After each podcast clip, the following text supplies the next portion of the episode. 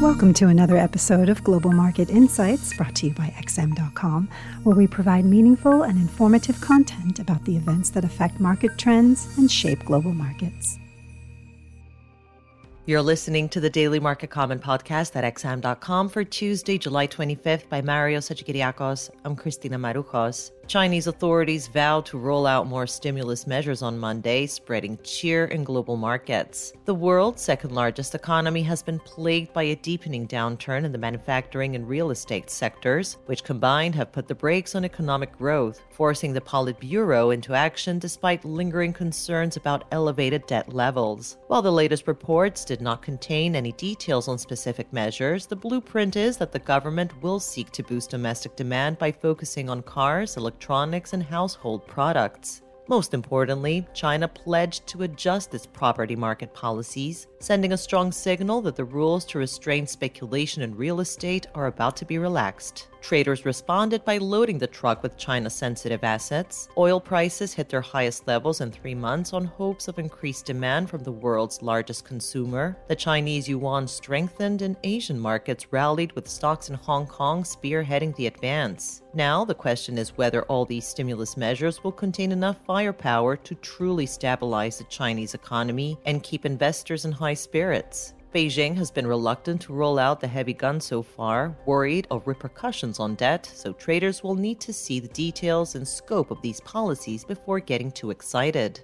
In the FX sphere, the currencies of nations with close trade links to China enjoyed a fresh burst of demand. Specifically, the Australian and New Zealand dollars are outperforming on Tuesday amid bets that any Chinese stimulus will spill over and bolster the commodity exports of these economies. Meanwhile, the euro has struggled this week, tormented by business surveys warning the eurozone economy is flirting with recession. With the European Central Bank almost certain to raise rates on Thursday, the burning question for the euro is whether policymakers will pre commit to another move in September or whether the mounting signs of economic weakness will see them preach some caution. With the euro coming under fire, the US dollar mechanically attracted some inflows. Although the American S&P global PMIs were also quite gloomy, warning of a slowdown in economic growth and sticky inflationary pressures, they were not nearly as apocalyptic as the European surveys. Meanwhile, gold has been volatile but has gone nowhere this week, with the $1,960 an ounce region acting as a magnet for prices. Behind this indecision lie conflicting forces, as the rising US dollar but falling real yields are pulling gold prices in opposite directions. This tug of war will likely be resolved tomorrow with the Fed decision.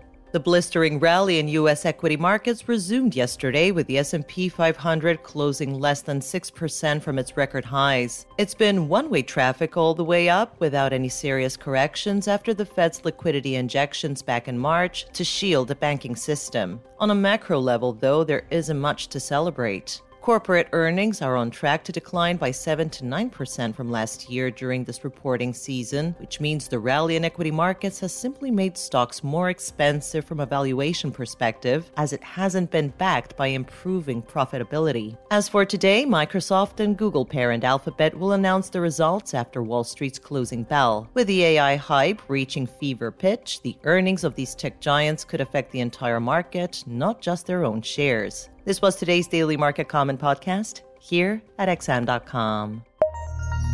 Thank you for listening to another episode of Global Market Insights brought to you by XM.com. For more in depth technical and fundamental analysis, be sure to visit www.xm.com forward slash research.